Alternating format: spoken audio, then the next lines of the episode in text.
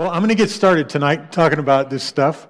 Um, and so I've got too, too big a scripture on the first page of the slide, but I just want to read this.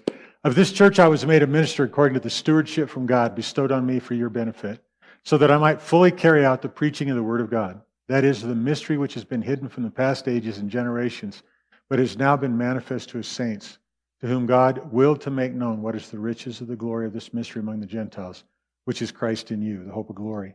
And so the first little uh, language indication out of that that I want us to think about is that when we're talking about the gospel, we're talking about the literal presence of Jesus in and with people, even the people that we're preaching the gospel to. And, and there's uh, a shift in thinking, you know, required for that because most of us have grown up in an evangelical theology in this country where uh, you don't have a relationship with God until you establish uh, that by saying the sinner's prayer or something along those lines. But the truth of the matter is, if you think about that logically, that doesn't make a lot of sense because what is there in you to make a positive decision like that if there isn't God working in us to will and do according to his good pleasure? And so we've got to understand that God is actively working, not to destroy our will, not to usurp our authority or our personal will, but He's working in us toward an end. And the end is what we're going to talk about a little bit tonight. What is God doing? What is He wanting to do? What is the end He's aiming at so that we can understand what the gospel really means? Because most of us uh, grew up with a gospel that wasn't that focused on what God was doing, it was much more focused on what God has already done and what are we doing. And so we're going to get going in here. So here's a review uh, to jump off on. Two points of focus in our gospel language are either what, and the next slide is going to uh, remind us that it's who. So, what? And this, when you start with these kind of questions, uh, you come up with a gospel like most of us have experienced in our past, and m- many of us are rejecting right now. Uh, what am I? It, it, talks about, you know, basically the answer there you're a sinner, you're lost, or something like that. And what is God? And the answer there usually is some attribute, like you're holy, he's holy, or he's a righteous judge, or he's the creator, or he's omniscient or omnipotent, something like that. What's God's response to what you are? And you can already see that we've taken this out of the realm of relationship and we've made it a legal kind of a question. Um, and I'm not saying that there's not truth to some of these questions, but I'm saying as the basis for understanding the good news, these are not good ones. So, what's God's response? Well, He convicts us or He judges us. And then the idea, we're still stuck in the what mode. So, what's required of it? What do I have to do? What do I, what do I have to do? And I understand that there was a person that came up said, What must we do to be saved? You know, the, the Philippian jailer said that. But Paul immediately led that Philippian jailer into a relationship. He didn't leave it as if it were just another legal transaction that was going to be going on. And when you think about the context in which that question was asked, a jail and a soldier guarding and so on. It's pretty interesting. Um, so, what's required? Uh, repentance, acknowledging our sin or sorrow. Um, yeah, yeah. But this serious sorrow, sorrow that produces snot or tears or something, is mostly how we saw it. I always questioned it if you if it didn't produce snot or tears. You know, like, are you sure you're really saved? And then, uh, but it wasn't a problem because we would give that same person the opportunity to get saved the next week, and the next week, and the next week after that. So uh, I questioned though. This is this is a good question to.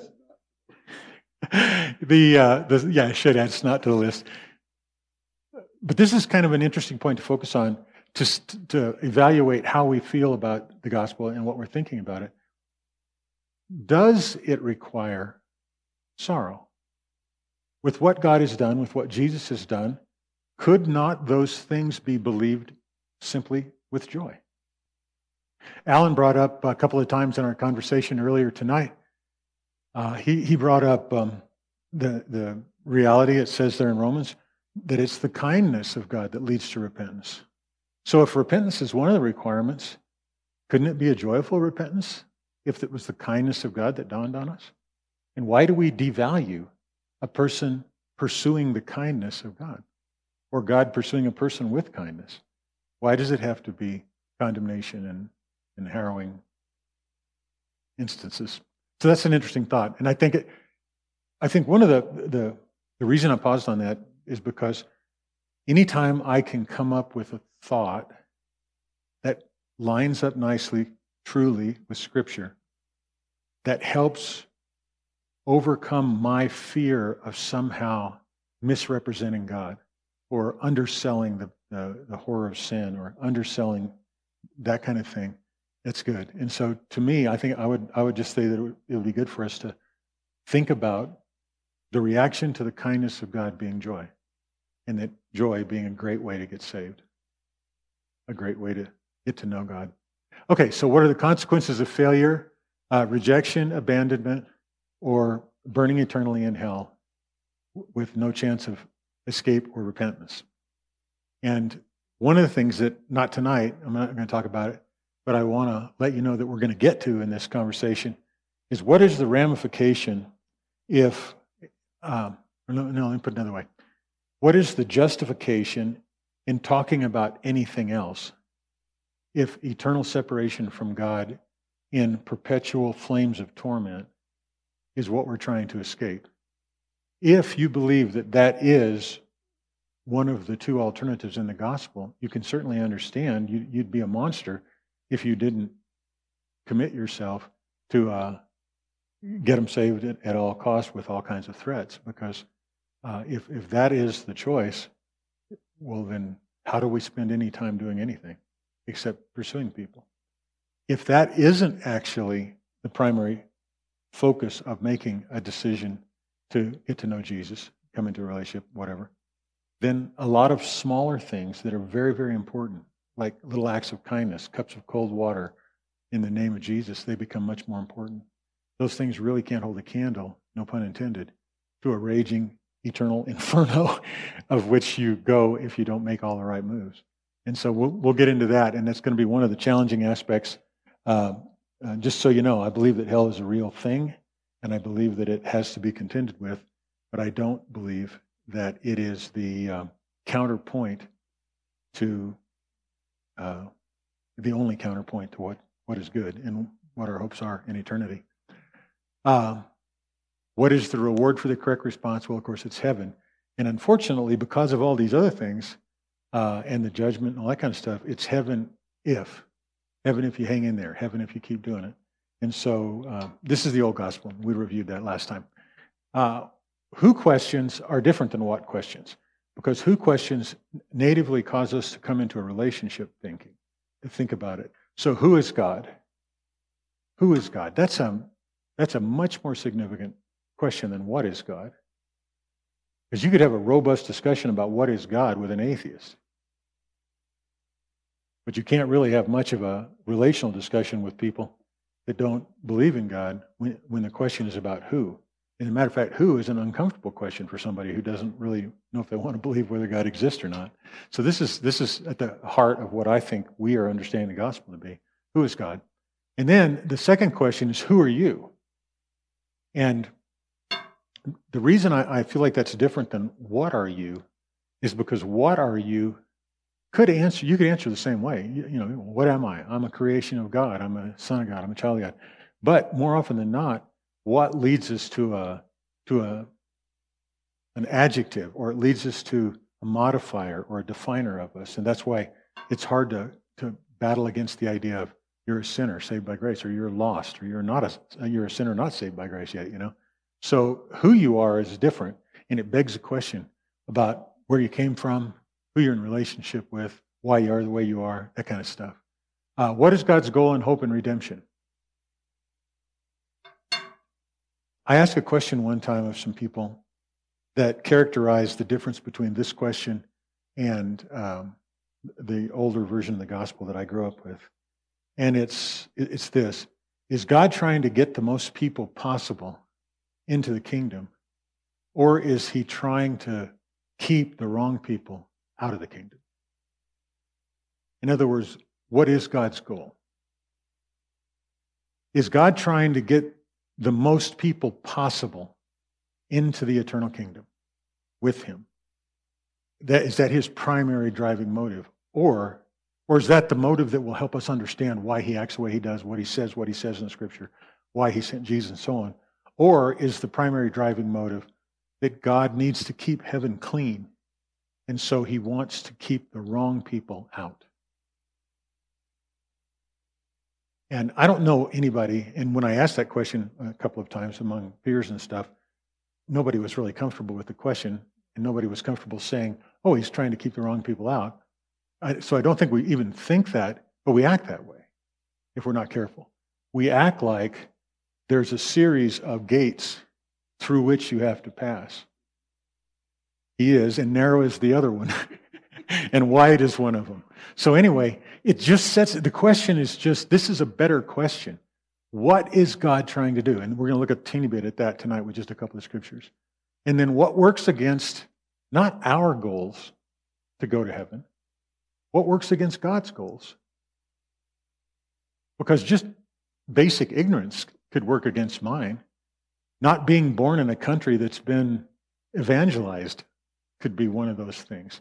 But the real question and the real answer is is there stuff working against God's goals?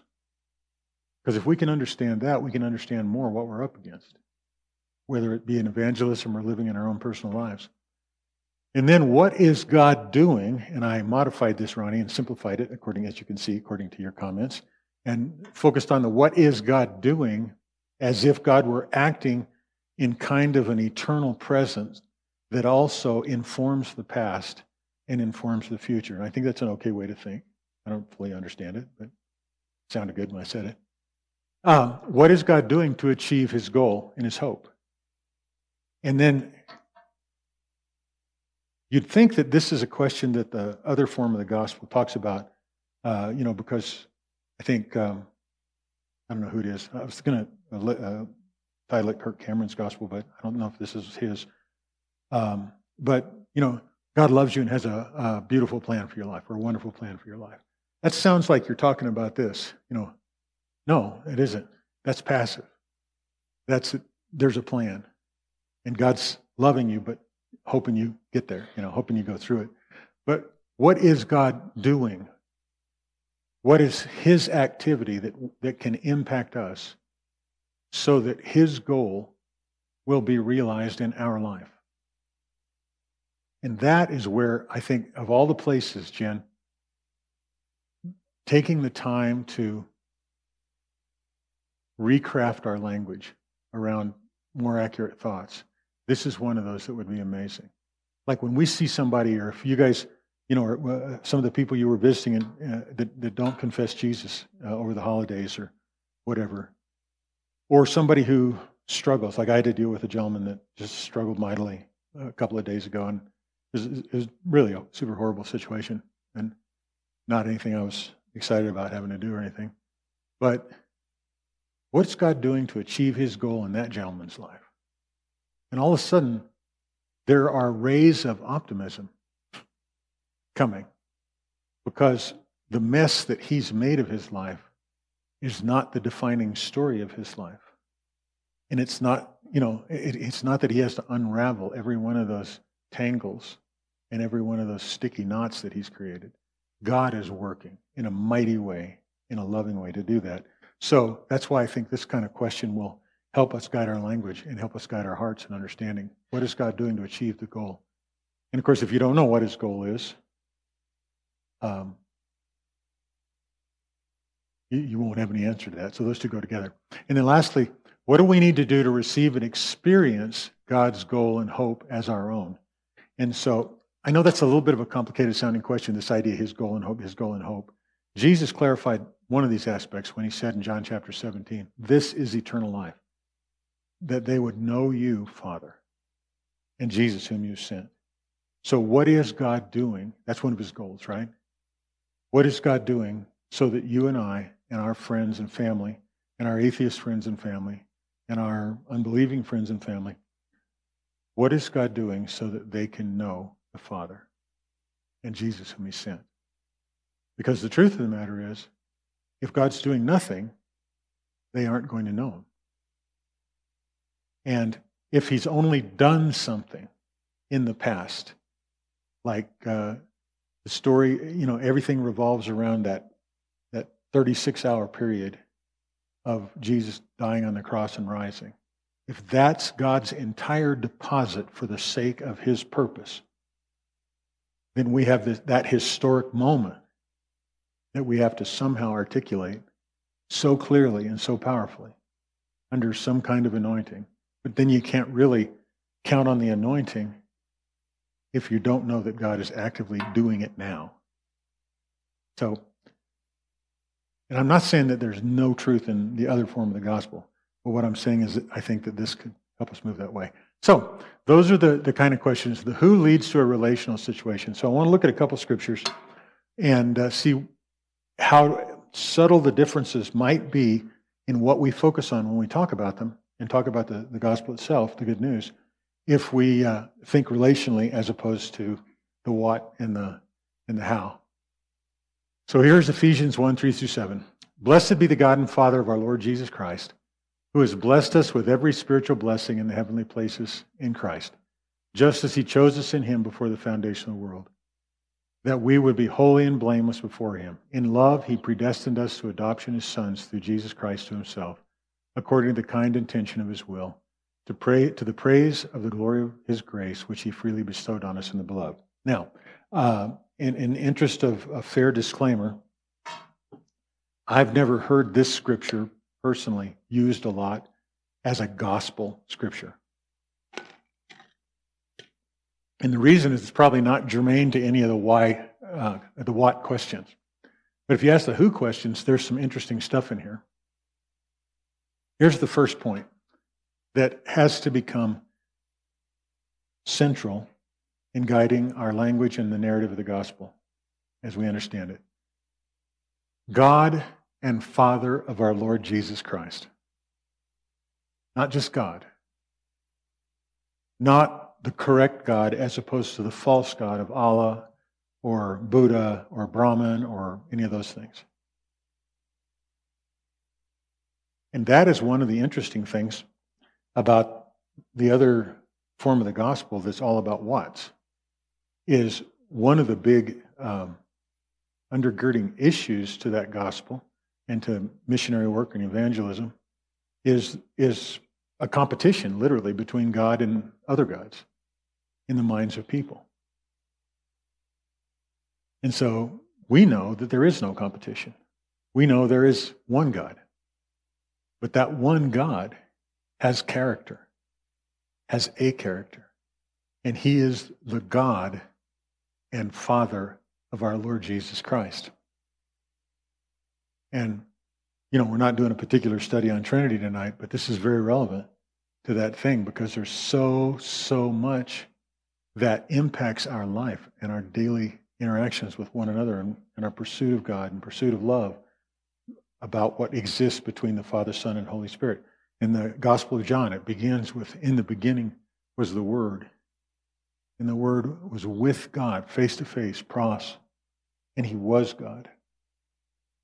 And then all of a sudden, we are brought into the relationship between God and Father of our Jesus Christ. Or another way to put it in this scripture, is that the blessing that is being proclaimed here is from the God who is the Father of Jesus, our Savior.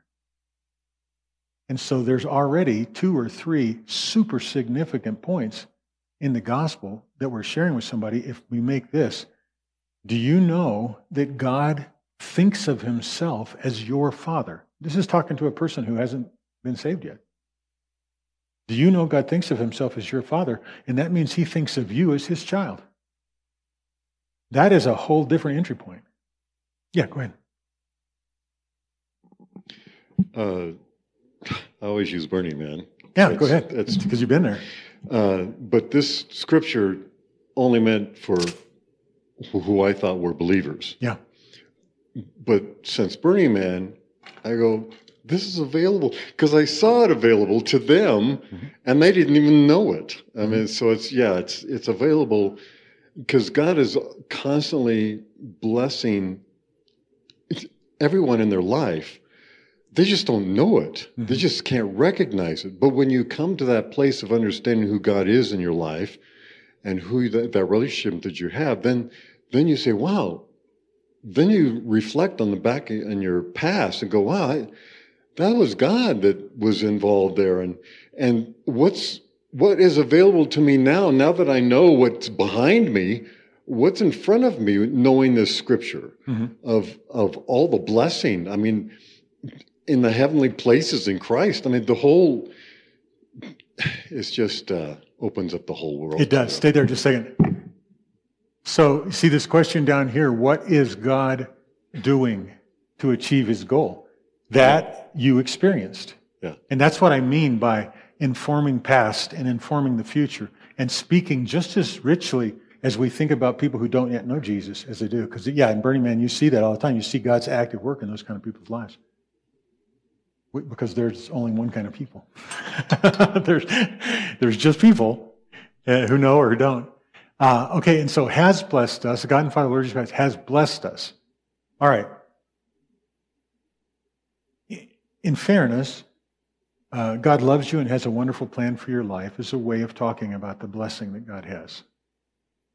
But there are other, uh, there are other ways, like this idea that, that who has blessed us with every spiritual blessing, who has blessed us, the nature of God is to bless people because he is blessed. Blessed is the God and Father. You know, a lot of times if you, if you uh, look at various translations, blessed is also translated happy. Happy is the God and Father of the Lord Jesus Christ. The old version of the gospel that I was taught and that I grew up under, God was not happy fundamentally. And even if I thought that maybe independent of all the nut uh, knotheads down here on earth, he was happy. Once I started talking about the need to overcome sin and do all that, there's no way he's happy about that, you know. But I think God is happy. He, he is a happy, happy Father of the Lord Jesus Christ. And so that, that blessed is a big one. In Christ, too. This is another one. In Christ. He's blessed us in every spiritual blessing in Christ. Where do those blessings abide? They may come from heaven, they may be experienced in heaven, but they, they are in us in Christ.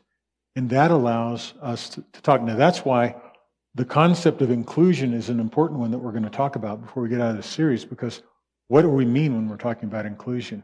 Are we talking about everybody being in the exact same situation, regardless of where they, what, where they are on their road to believing or something? Or are we talking about people being in the same place in the heart of the Father, in the same place in the created intentions of the Father, in the same place in the sending of His Son?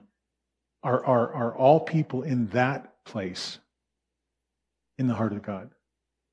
I happen to think they are, but we can study it and, and try to come up with a, a better way to talk about that. But in Christ is important. Uh, the also the idea of God and Father, Lord Jesus, is something that I'm working on personally with that theology course I'm in and some other things to try to understand the dynamic of the room that this relationship between the Father, Son, and the Spirit makes for us to be a part of God, to literally be in Him. Because if God is just this one monolithic God being, kind of like I think you, uh, Brahman is one we talked about one time, then to be in Him is to be lost to yourself and lost to the world around you. But to be in our God, the Father of our Lord Jesus Christ, is to be in the middle of something as ourselves. Something wonderful, that dynamic. Dan? Yeah, I think we use a weird tense because you look at verse 5, you know, he predestined us to adoption as sons. So I'll say traditionally, often we use that and we say that's us, the Christians. We're predestined. It's like, well, were you predestined the day before you were a Christian? Right. Well, it's like, yeah, you were predestined yeah, to yeah. this adoption as sons before. So it's we don't catch the notion that this is an infinitive of it's it is always that we're a predestined, right. you know. And I mean later in the chapter he talks about receiving Christ. I mean that's in like verse 13 or something, but he has called, he has put us there and he has a destiny for all mm-hmm. people. Mm-hmm. Mm-hmm. And so the two people, you, you, know, you can look at two people. You can look at you as a, as a believer. You can look at another person from Burning Man that's not a believer. And the common point between those two people doesn't have to be their life and their Mhm. stuff. It's Jesus' life Right. and stuff. He's the point of predestination Yeah. in which we are targeted, aimed from the heart of God, from the design of God. Right. And we're both predestined. Mhm. We're both predestined to adoption. Just one of us is actively enjoying the fruits and benefits of that relationship. The other Yep. is not clued in yet. And that, that's a reason why the, one of the, the who questions, or it's not so much what is required, but it's what is God doing and how do we respond? How do we respond to that, to be a part of that? Yeah. That's good. That's good. Uh, okay, so in love. Now, depending on where the uh, particular translation makes the break in between verse 4 and 5, it's either that just as he chose us in him before the foundation, that we would be holy and blameless before him in love, some punctuate it that way, or in love, he predestined us to adoption. Either way, it speaks to the heart motive of God. Speaks to the heart motive of God. And it goes back to the question what's God's goal? Is he trying to keep the wrong people out of heaven? Or is he trying to get as many people in as he can? And what is the motive? The motive is love. I was, um, and I, I don't mean to particularly pick on this version of theology or this person, because I'm sure he has a different perspective now since he passed. But R.C. Sproul, one time, was very famous for answering a question in a class of college students. I think it was college students, where they, uh, a young man asked him, "Is it appropriate or true to stand before a group of people that you don't know and say God loves them?" And Dr. Sproul said, "Absolutely not." As a matter of fact, the majority of them, more likely than not, God hates. That's the theology of a God who is trying to keep the wrong people out and get the good people in. Uh, and, and, and again, that is the product of the what series of questions in the gospel that is a dividing factor instead of an inclusive, unifying factor. Yes, Ronnie? You keep saying the the two options. One is keep God keeping people out, and God getting as many in as He can. Mhm. Why aren't you saying God getting everybody in? Because I'm not ready to say that yet. It, it's a it's a question that no, it's a it's a question that needs a foundation to be asked, and I haven't laid the foundation yet. But we'll get to that. We'll get to that in this series. Yes, we'll bump up against that awkwardness at some point. Uh, in love, He predestined us to adoption as sons through Jesus Christ. Here's another one. To Himself. All right. One of the, see, this is a relational thing, just like the first verse is that's on the board there. The God and Father of our Lord Jesus Christ is a relational statement. Talks about the Father and the Son and what goes on between them, the, the, the, the nature of that relationship. Doesn't expel it all out, but it talks about it. This one, in a, uh, predestined us to adoption as sons through Jesus, and the emphasis is to Himself. To Himself.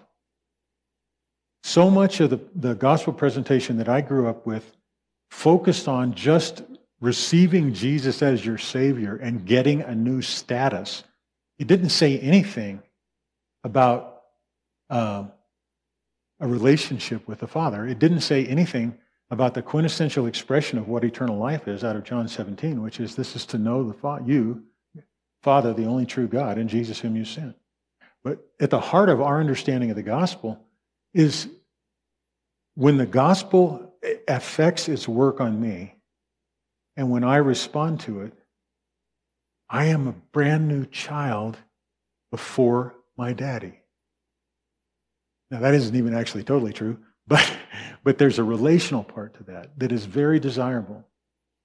And um, I know very devout Christians, very sincere Christians. I know people who've gone to various Bible schools, and I'm not just talking about the one here, I'm talking about one I went to, um, who have a form of Christianity that does not create a comfortable, assured sense in them of belonging to God. It just doesn't. And the first time something goes weird, the first time some uh, Indian call center scammer makes them look as dumb as I felt today, uh, they start wondering what they did wrong and whether they're being punished. Or how could, if you love me, Lord, why'd you let that happen? Or something like that. And those questions, they shouldn't ever have to be asked if the gospel we present leaves people in the throes of a relationship with a good father. They just shouldn't have to be asked. I'm not saying they wouldn't have to be, but the answers would come a lot more quickly than they do. So that's relational. This whole process. See, um, I was going to start tonight with a joke, but I got all flabbergasted by the way the day was. And I said I had a, a message about the goodness of God um, planned for tonight, but because of the seating arrangement, I decided instead to preach on penal substitutionary atonement because it fits the room better. Uh, but uh, anyway, uh, I don't know why I said that. That's funny. The old gospel seating arrangement, yeah. Uh, okay, how about here? So now it's th- this is a relationship now with the Father. And we look here, uh, according to, you know what? What does according to mean? According to means in the manner of, or because of, or something like that, you know? In other words, the reason behind this crazy act of predestining us to the adoption of Jesus is the kind intentions of his will.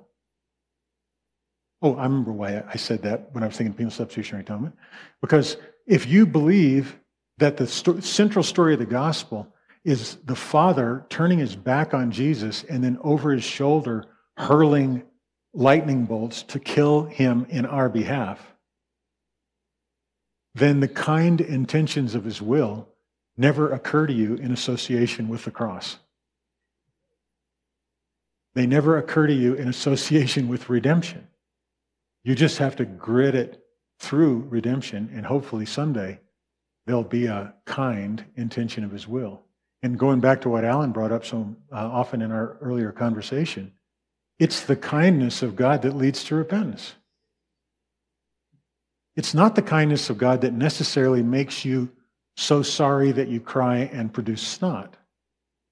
It's the real definition of repentance the changing of your heart and mind, the turning toward, the turning away from one idea and turning toward. That's what the kindness is. And that's missing in most of the versions of the gospel. It's missing. And it creates these weird, sort of schizophrenic things like don't you want to crawl up in God's lap? Well, frankly, not really. because what if I do something wrong or what if I make a mess or whatever? I don't want to be that close to one who would turn on me the way he turned on his son in the popular vernacular of what was going on in the cross. So, kind intentions of his will. And now, this last part the glory of his grace. And again, it finishes in a relational statement, which he freely bestowed on us in the beloved. And this goes back, Dan, to your comment.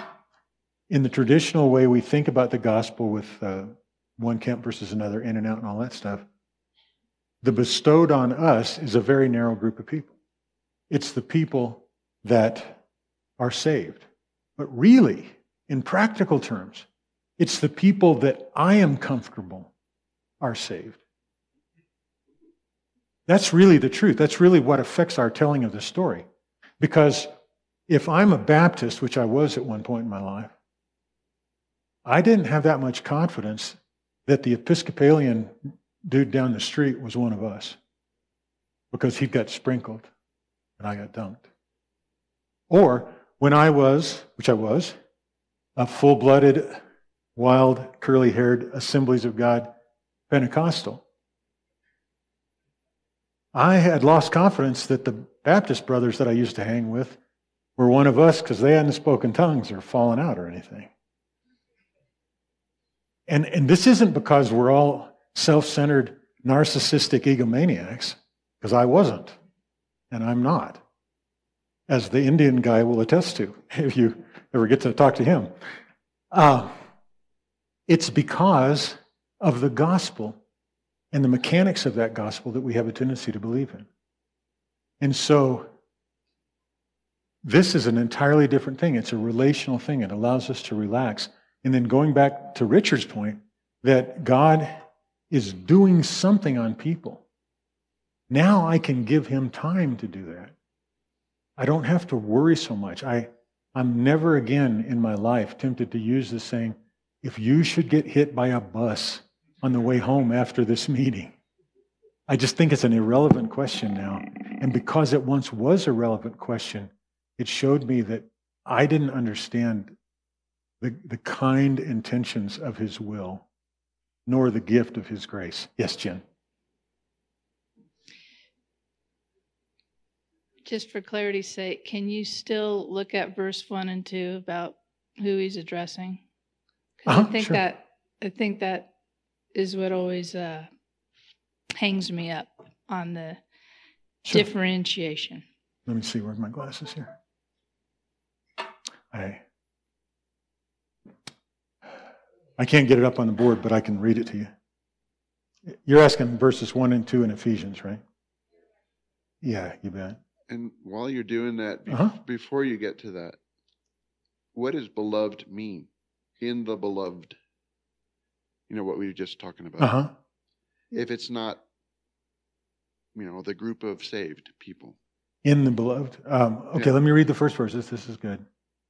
And this is the kind of stuff that I, I relish because this is what we're going to do.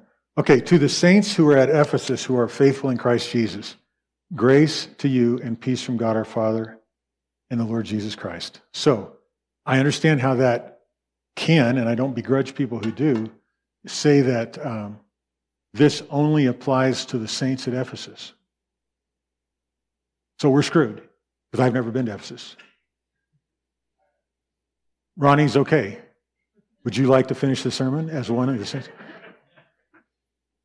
We always can we always can restrict this down, and, and it, it is it is absolutely uh, an issue every time you isolate a passage of scripture and and you don't read the whole thing, the whole book, you know, the whole chapter.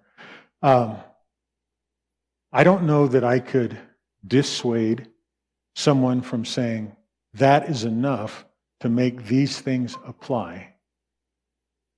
But again, then we have to go back to what is the character of God that's implied by that?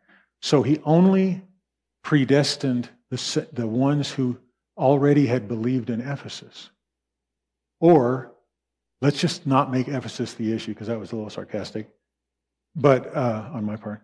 But we're back to the thing where the only ones that he has predestined to adoption as sons in Christ are the ones who have proven by their conversion that they are in Christ, that they're the chosen ones.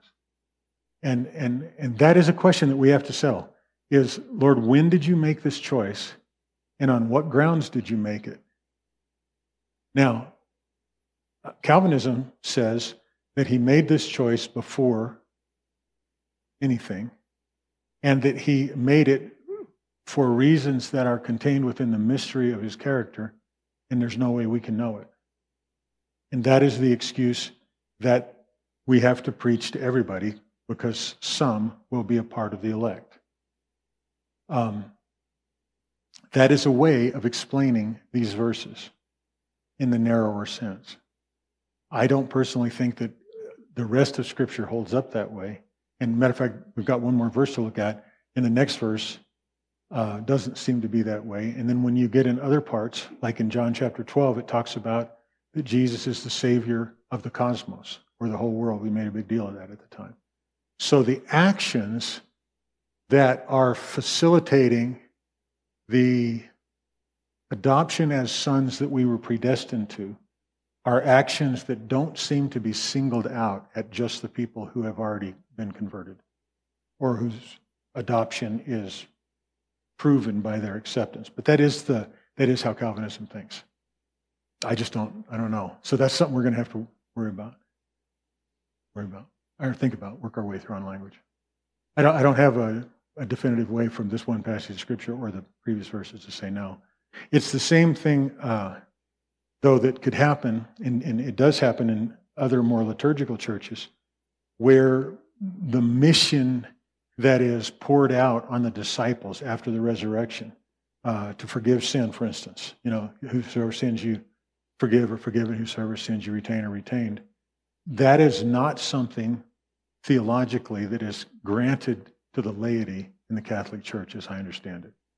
That's a privilege given to the priest because the clergy is the descendants from the disciples, not the regular folk.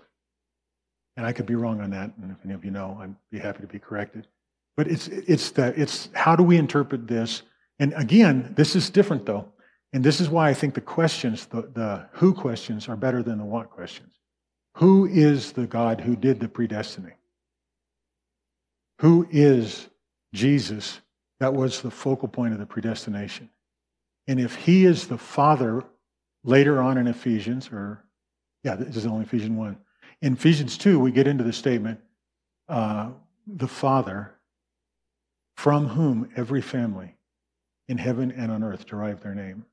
That seems to be a more general revelation of this idea of God and Father of our Lord Jesus than just as it applies to a specific group of believers that are already believers. Something to think about. It's a good question. Mm-hmm. On the bottom? Yeah, I think it's Jesus. But that's a good question. Did that even address it? Gotcha. Okay. Okay. Yeah, me too. All right. Do you see how, without trying to just manipulate this, though, that the highlighted scriptures there speak of things like relationalism, family, father, son, the, the goal, the predestination, it's all about this relational deal. It's not a series of events to correct uh, an, an unfortunate situation, it's a purpose. Okay, so here's one. It's more words about the relational, this one's about the cross a little bit. I thought this was interesting, and I love this passage. It's gotten a lot richer for me in the last several months. As Moses lifted up the serpent in the wilderness, even so must the Son of Man be lifted up. So we're talking about the cross, right?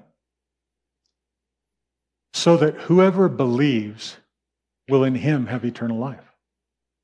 For God so loved the world that he gave his only begotten Son, that whoever believes in him shall not perish, but have eternal life. For God did not send the Son into the world to judge the world, but that the world might be saved through him. He who believes in him is not judged. He who does not believe has been judged already because he has not believed in the name of the Son of the only begotten Son of God.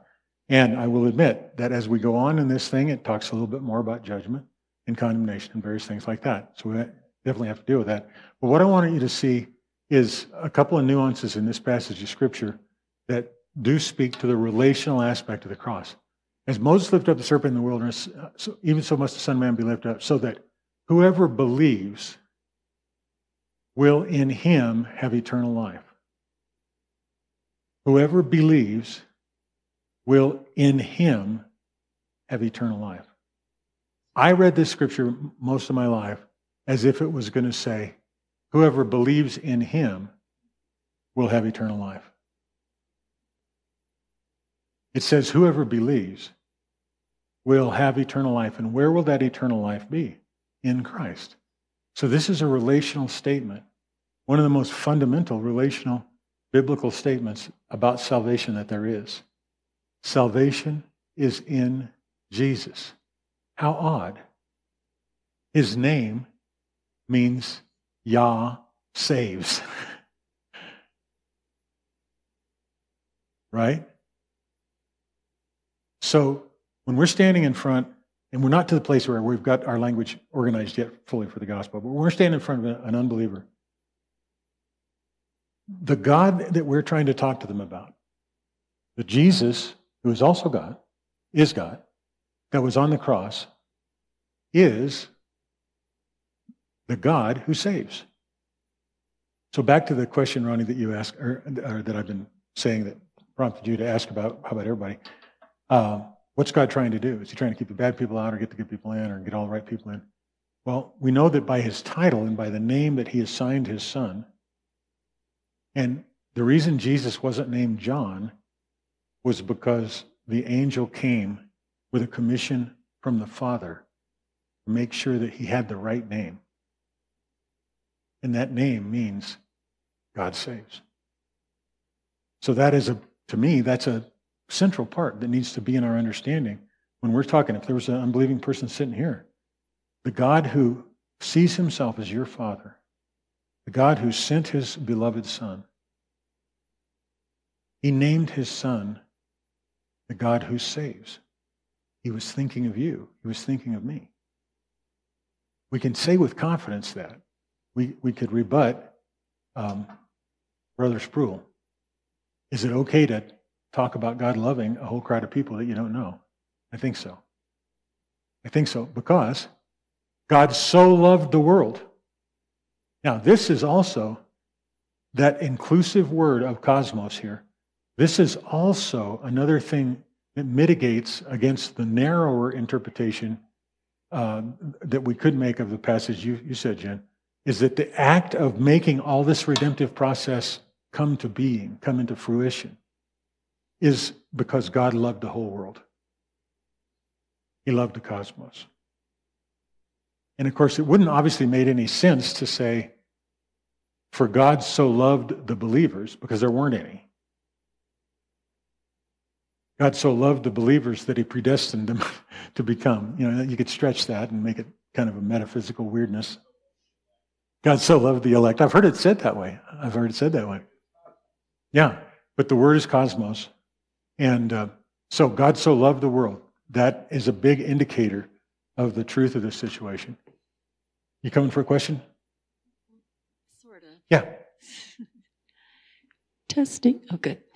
Um, so thinking about what Ronnie said about, you know, the aspects of why wouldn't God want everybody in?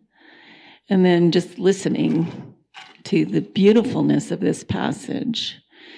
Do you think it's a matter of trust that we don't trust God in terms of if everybody gets in, something isn't right, right or something isn't balanced and measured out correctly.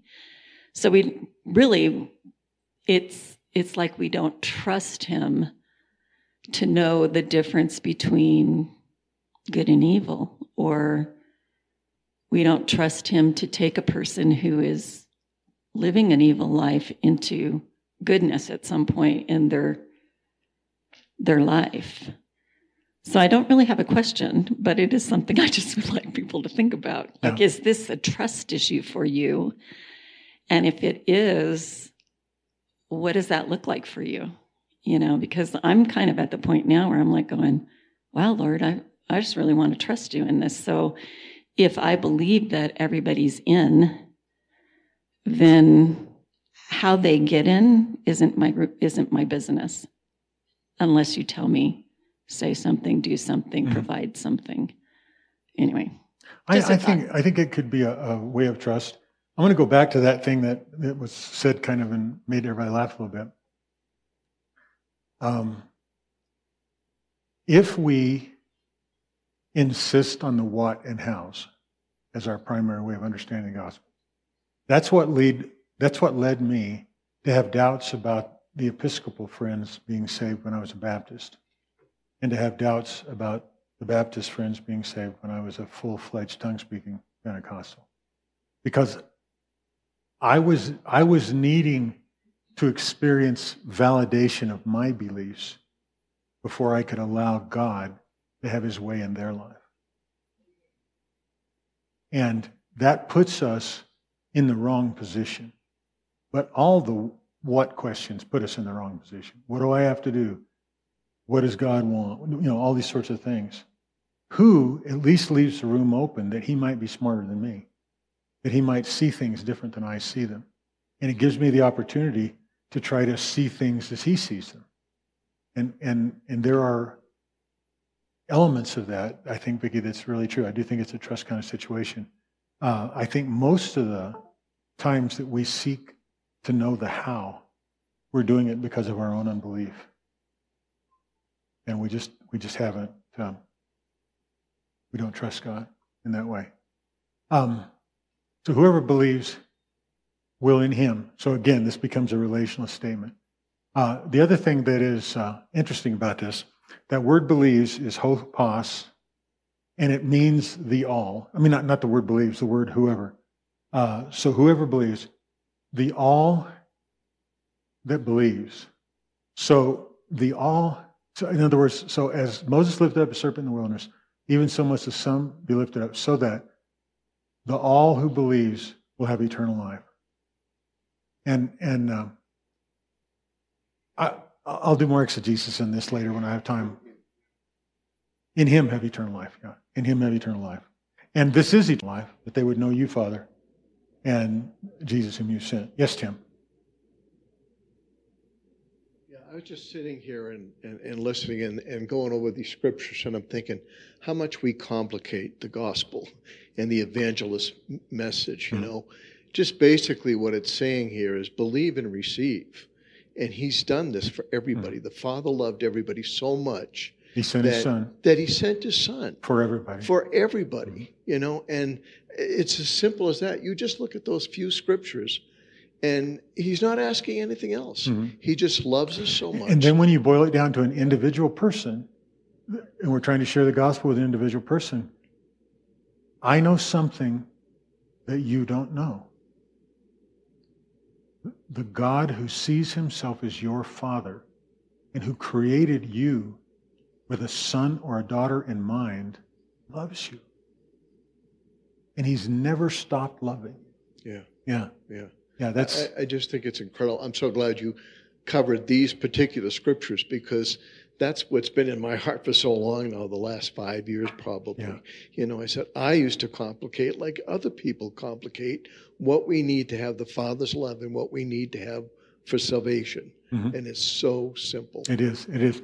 Um, the, the, other thing that, that the one kind of the gospel seems to create is a belief that our belief creates something that leads us to eternal life. The gospel, as I'm coming to understand it, is that God has done something to give eternal life to people, and that our belief awakens us to that. Our belief allows us to see that, allows us to begin to experience it. And I haven't got great illustrations. You know, there's the old illustration of uh, uh, you're in jail, but the door's unlocked. All you have to do is walk out. So come walk out. I understand where those came from, and I understand the effort that they're trying to make somehow this, that's why we want to study our language a little bit better. But I do believe that we can confidently say that God thinks of himself as any individual or group of individuals' father, and that love is what motivated him to send Jesus and do all this stuff. So, now, uh, the other form of the gospel predominantly arose out of um, Calvinism, particularly Scottish Calvinism back in the 17, 1800s, that kind of thing. And there really is a doctrine essential to Calvinism that has absolutely no scriptural support, and it's the doctrine of limited atonement. But it was a necessary doctrine when the, the, the gift of the gospel was only to the elect. Otherwise, Jesus would have died an ineffectual, blood shedding experience on the cross because for the majority of people, it would not have an effect. So you have the two irresistible grace, and most particularly, what I consider to be the most onious of mainline doctrine the limited atonement, that Jesus only died for a few. It just, it's not conceivable to me. Which also begins to erode a little bit the hermeneutic of, of limiting these things that are said in Scripture or by Jesus to just the disciples or just believers or just this, or the other. Doesn't completely answer the question, though. It's a good question. Okay, so for God did not send the Son into the world to judge the world. Again, this goes back to a revelation of the motive in the gospel. My friend, living the hedonistic lifestyle, the self centered lifestyle that you are, the party animal that you are, God's primary concern with you is not to judge that lifestyle. But the gospel that most of us have grown up with talk about, it interprets this last down here. Uh, he who believes him is not judged, but he who does not believe has been judged already. And almost all the time, when you say that scripture in the old form of the gospel, you mean judged those acts, those behaviors. And that's why the gospel is that gospel is very ineffective to a person with a benign lifestyle and personality. A nice, congenial, friendly person. Why do I need God? What's there to judge in my life? So we got to think a little bit differently about judgment, not dismiss it. And That's one of the foundational things we have to layer on it before we can talk about the, the quantity of the scope, about who and all and all that kind of stuff. Because I know I hang out with some people that uh, do believe in, in universalism, Christian universalism. And one of the things that I keep trying to work my way into a discussion on with them is you can't just base this belief on, well, if God's loving and nice, then everybody's going to be okay. That's that's an it's a nice expression, but it's an inadequate explanation of reality. Especially when there's really smart guys in India that take advantage of an old senior citizen like myself and pluck money out of my checking account. Uh, so God didn't send his son into the world, but that the world might be saved through him. And again, we're all talking relational, relational. Uh, and even just as I talk about it, do you see how there's a greater emphasis in the way we talk about the gospel and the work of Jesus on the cross, even just through that little phrase, might be saved through him? There's something still going on with Jesus that is at the core of the gospel. It wasn't just the event that happened 2,000 or so years ago on the cross. That's the centerpiece, but it's not the whole of it. Jesus, in the other gospel, becomes a tool used by God. And when he accomplished his purpose, he got the attaboy of getting to go back in heaven. And now we've all got an opportunity. But I think it's much closer to the truth that when some half naked person wanders out into the playa in Burning Man, God is with them, manifesting a living reality of his love in the person of Jesus by the Spirit for them. And then you get a chance to go and witness to that, not tell them a story of days gone by. No. Pardon? Fully naked, yeah. I didn't want to be, you know, I always like using appropriate language in church. Like snotting. Uh, okay, so what, what, and then look at this last one. He who believes in him is not judged. He who does not believe has been judged already because he has not believed in the name of the only begotten Son of God. Now, here's this is something that makes the new gospel more demanding than the old. Because we're not just trying to get somebody to say Jesus like a magic word. We're trying to get them to believe in the one who proceeds from the Father and is the full expression of the Father's heart and will. And the, the, the one hypostatic man and God that reveals what, what that person sitting there that you're witnessing to is destined to be a living being, a human being, fully human, in relationship with the living God. With God as his Father, with Jesus as his brother, with the Holy Spirit as his comforter walking in the power. I just think it's an amazing reality. So that's the demand of the new gospel. Yes, Dan. I think if you read the next couple of verses, ask about what does judge mean. Um, if you read the next couple of verses, I was looking at that, and it and it talks about um, those who are judged by their deeds and so forth. They hide because they don't want to be exposed to the light and so on. Mm-hmm. It sounds a lot like the Garden of Eden. It does. Where yeah. God is still there, mm-hmm.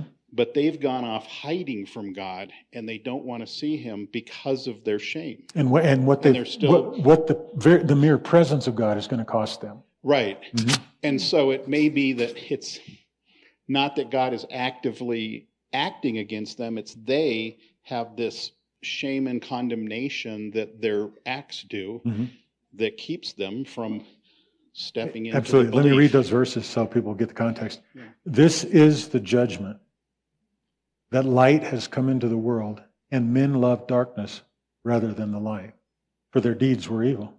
For everyone who does evil hates the light and does not come to the light for fear that his deeds will be exposed. But he who practices the truth comes to the light so that his deeds may be manifest. Listen to this as having been wrought in God. See, that's another thing. If we can move from what I'm calling the old gospel to what I'm calling the new gospel, even though I haven't got it fully defined yet, and I understand that, if we can move there, we can look at a mom, for instance, who may be messed up on a lot of fronts, but she loves her baby. And we can say, I know something you don't know. That love you feel for your child is a literal manifestation of the Father's heart in you toward that baby. He is loving your son or daughter through you. And I think that that has the potential to stir up something in people.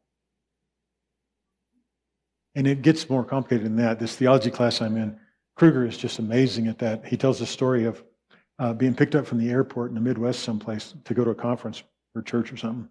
And uh, the young man was a Bible school student, or maybe he was going to talk at the Bible school. Anyway, the young man was a, a, a Bible school student, and he says, "So, are you a missionary or what?" He says, "No, I'm going to be a pastor." He said, "Really?" He said, "You raised around this area?" And it was in Nebraska. He said, "Yeah." And he said, just at that moment, one of those gigantic multi-track tractors made a U-turn there, you know, next to the highway and was plowing off. He says, "Well, uh, let me ask you a question then. What do you think God is doing in that farmer?" The guy said, "Well, I, I don't know what you mean by the question." He said, "Well, you're going to be a pastor." You plan on staying in this area? He said, Yeah, probably. So he said, A lot of people in your congregation are going to drive a tractor like that. They're going to give 50, 60, 80 hours a week to farming. And you don't, it's never even occurred to you to ask, What is God doing in their lives? He goes, Wow, no, it hasn't. So let me ask you another question. He says, uh, Are you going to eat at home tonight? Yeah. What are you going to do before you take the first bite? He said, Well, I'm going to thank God for the food. He goes, Why? Why not thank him for the farmer? I thought it was a great little dialogue. It led to a wonderful dialogue. It's a big, long story. But is it possible that God is feeding people out of his compassion for the world, his love for his children, through that farmer, and we're not recognizing it?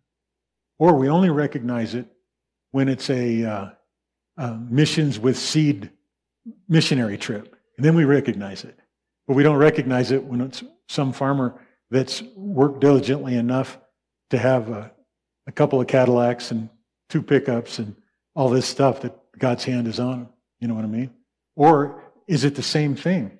A, a diligent little farmer in Nairobi who's out there with sticks putting stuff together for his family. This gospel opens up knowing you, Father, the only true God, and Jesus whom you sent, right now, here, in ways that the other gospel, which is just an opportunity to make the right decision and escape hell, doesn't do.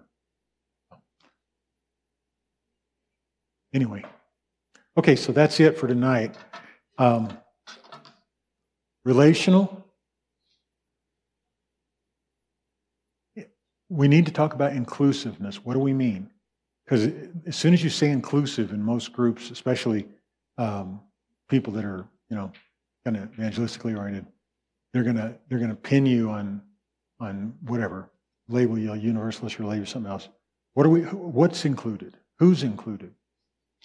Because we need to know. We can talk about that now. Richard had an experience a few years running, going to Burning Man, so that his vision of the pool of people that God is working on expanded a lot, big time. And uh, and and I don't think we all have to go uh, co- covert with the naked ones like Richard does, just to have an expanded vision. He didn't get to go this year because of COVID. What a bummer. Oh, and last year, both years, yeah. Um, I experienced I experienced something that changed my life dramatically up in Salt Lake City when I went up there with uh, three other guys and we were dragging a cross with a wheel on the back, which kind of made us wimps, you know. But nevertheless, the wheel did. Dragging the cross didn't. But um, the last day we were there, we ended up. You guys have all heard the story, uh, probably. But we ended up in this this uh, street called the Rio Grande District, which is where all the heroin addicts are. And there were just hundreds and hundreds of heroin addicts. And as sincerely as I was capable of doing, my intention was to bring Jesus there several years ago. And when I walked around the corner, the very first person I looked into their eyes was this young woman who was shooting up. And I go, oh my God, you're already here. I'm not bringing you anywhere. I saw, I don't know how to explain it, I saw Jesus in her eyes. And when I started talking to her, you know what he was working on in her life? By her own testimony? He was working on reuniting her with her mom because the alienation from her mom and dad is why she was on the street. That sounds like God. And it sounds like he was there. It didn't sound like anybody needed to bring him. It sounds like he was in her trying to restore the heart of the fathers to the children because that's his heart. So I think I think we're on the right track. I, I, love you guys for being willing to put up with it, and I love you, Ronnie, for being patient to not be able to get to all of them on time. Janet. Yeah. yeah. I have one thing to say to add to what God is doing in us. Uh-huh. Uh, I believe He's involved in our life and like highly involved, you know, like enjoying being involved with everything, little thing we do, like being in the farmer, you know, or eating dinner with us or being with us with our family, all of the things we do in life. He he that's what he's about, you know, he loves that. That's what he came to do is to come be with us.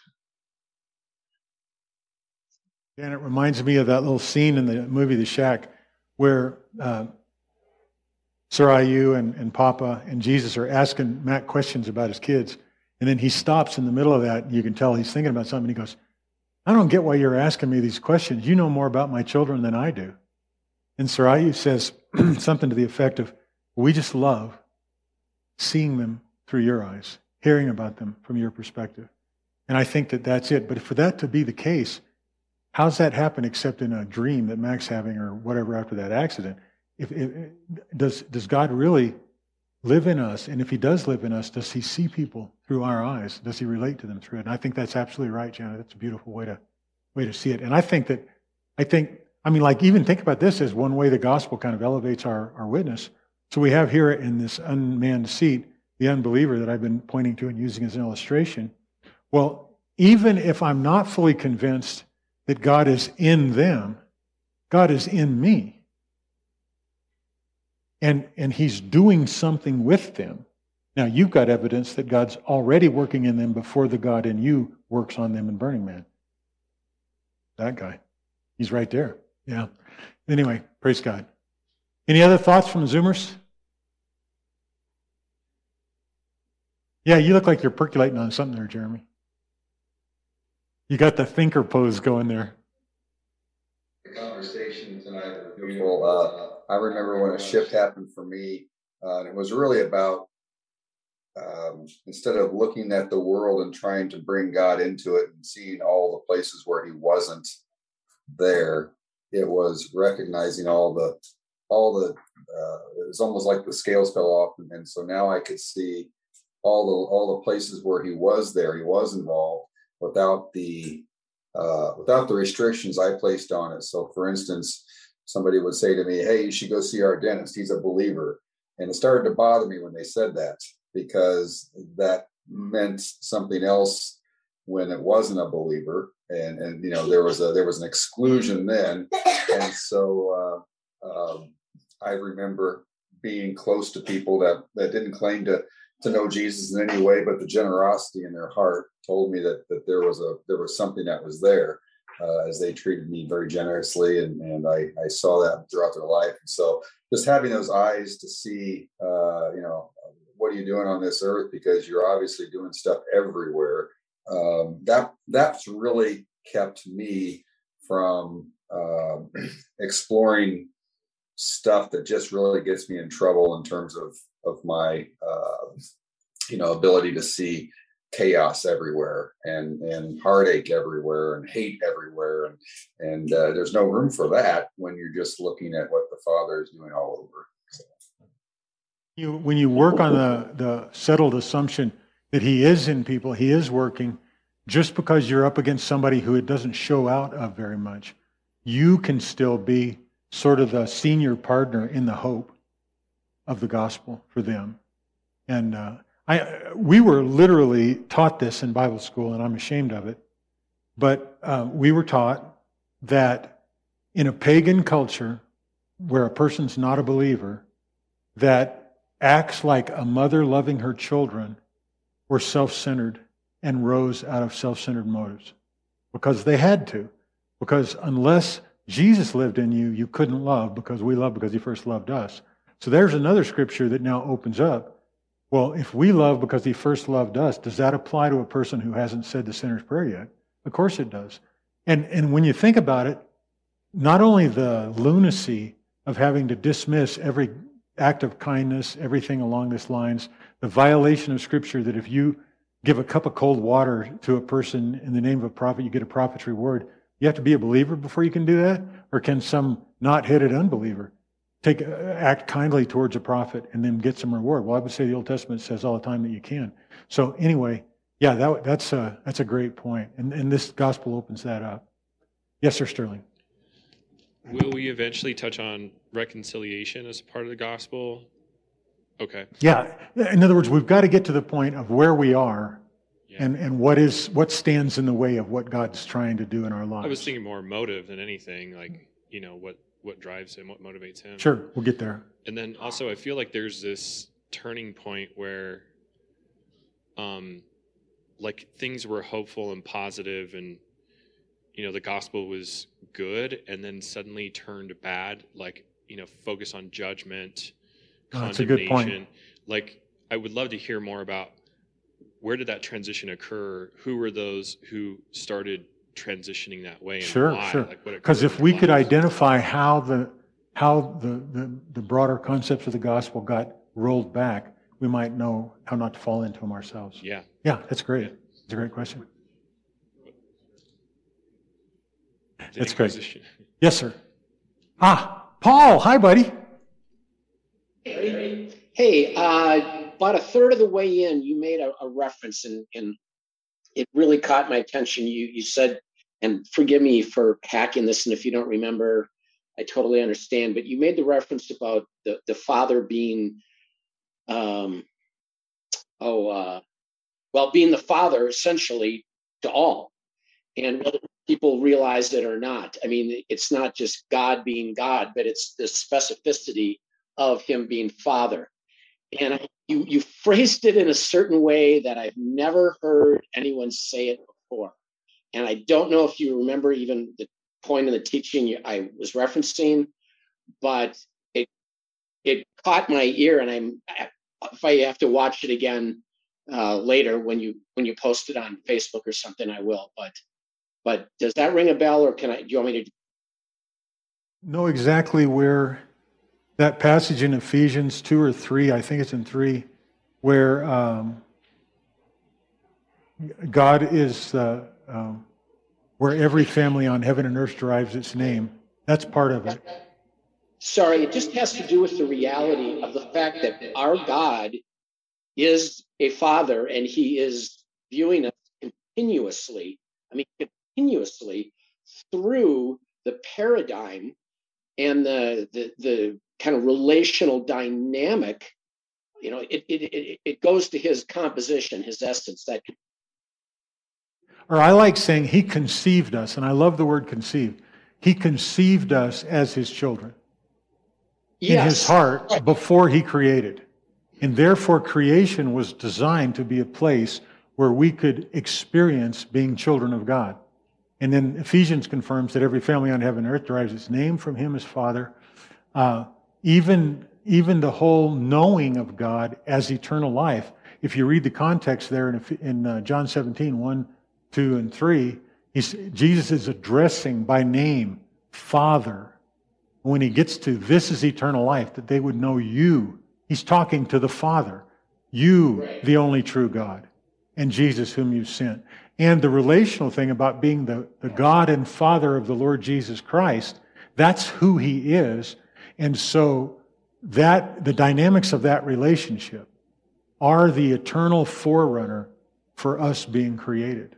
And the eternal forerunner of us. That, that we could explore that a lot more, but yeah, right, absolutely. But yeah, it's the idea that we were conceived, you know, in Him as children. It's it's a it's a specific identity that for, I think so many people, including myself, for years, simply had no grasp of. I think you read there in, in uh, the beginning of, of, the Gospel of John that when, when you believe on him, uh, he'll give you the power to become a child of God, which you weren't. It's not, it's a ginomai, a power to be made into the one that you already are in his heart. Yeah. And his heart is the place reality comes from. Yeah. And we'll, we'll probably wrap it up after this one. Uh, like Richard's saying, he, he always uses Burning Man. I'm always using object lessons from my theological professor, four year old cute daughter. Uh huh, sure. Um, and I was talking about something before that God told me. I feel like He told me about the, the verse. He came to seek and to save that which was lost, and, and I felt like He was telling me they're not lost. I already I sure. came. They're they're sought. And then I got an object lesson of what sought meant. I really felt like God just hit me with it. Um, cool me and Abby were in the world's largest Walgreens there in Manitou Springs. Uh, it's the size of a grocery store. Mm-hmm. and uh, yeah, and um, I was walking out the store and Wasn't there. Every fiber of my being was stop everything to see. Nothing in this world mattered other than where is my little girl. Mm-hmm. Nothing. I could be late. I could have any problem in the world except this problem. And the cashier said, "Don't worry, she's just right over here." I, but my heart stopped. Everything stopped. Nothing mattered. And Where'd you learn to feel about your child that way? I have never learned that. Right, the moment I was handed a baby girl, I got lobotomized. Yeah, you did. You um, got an infusion of "We love because He first loved us." Right, and I felt like God was saying, "That's sought," and that's how I am with this world the guy full of tattoos who you to- told me, told a uh, witness to. Mm-hmm. That's sought. Yeah. That's how I feel about them all. Yeah. Um, and I will stop.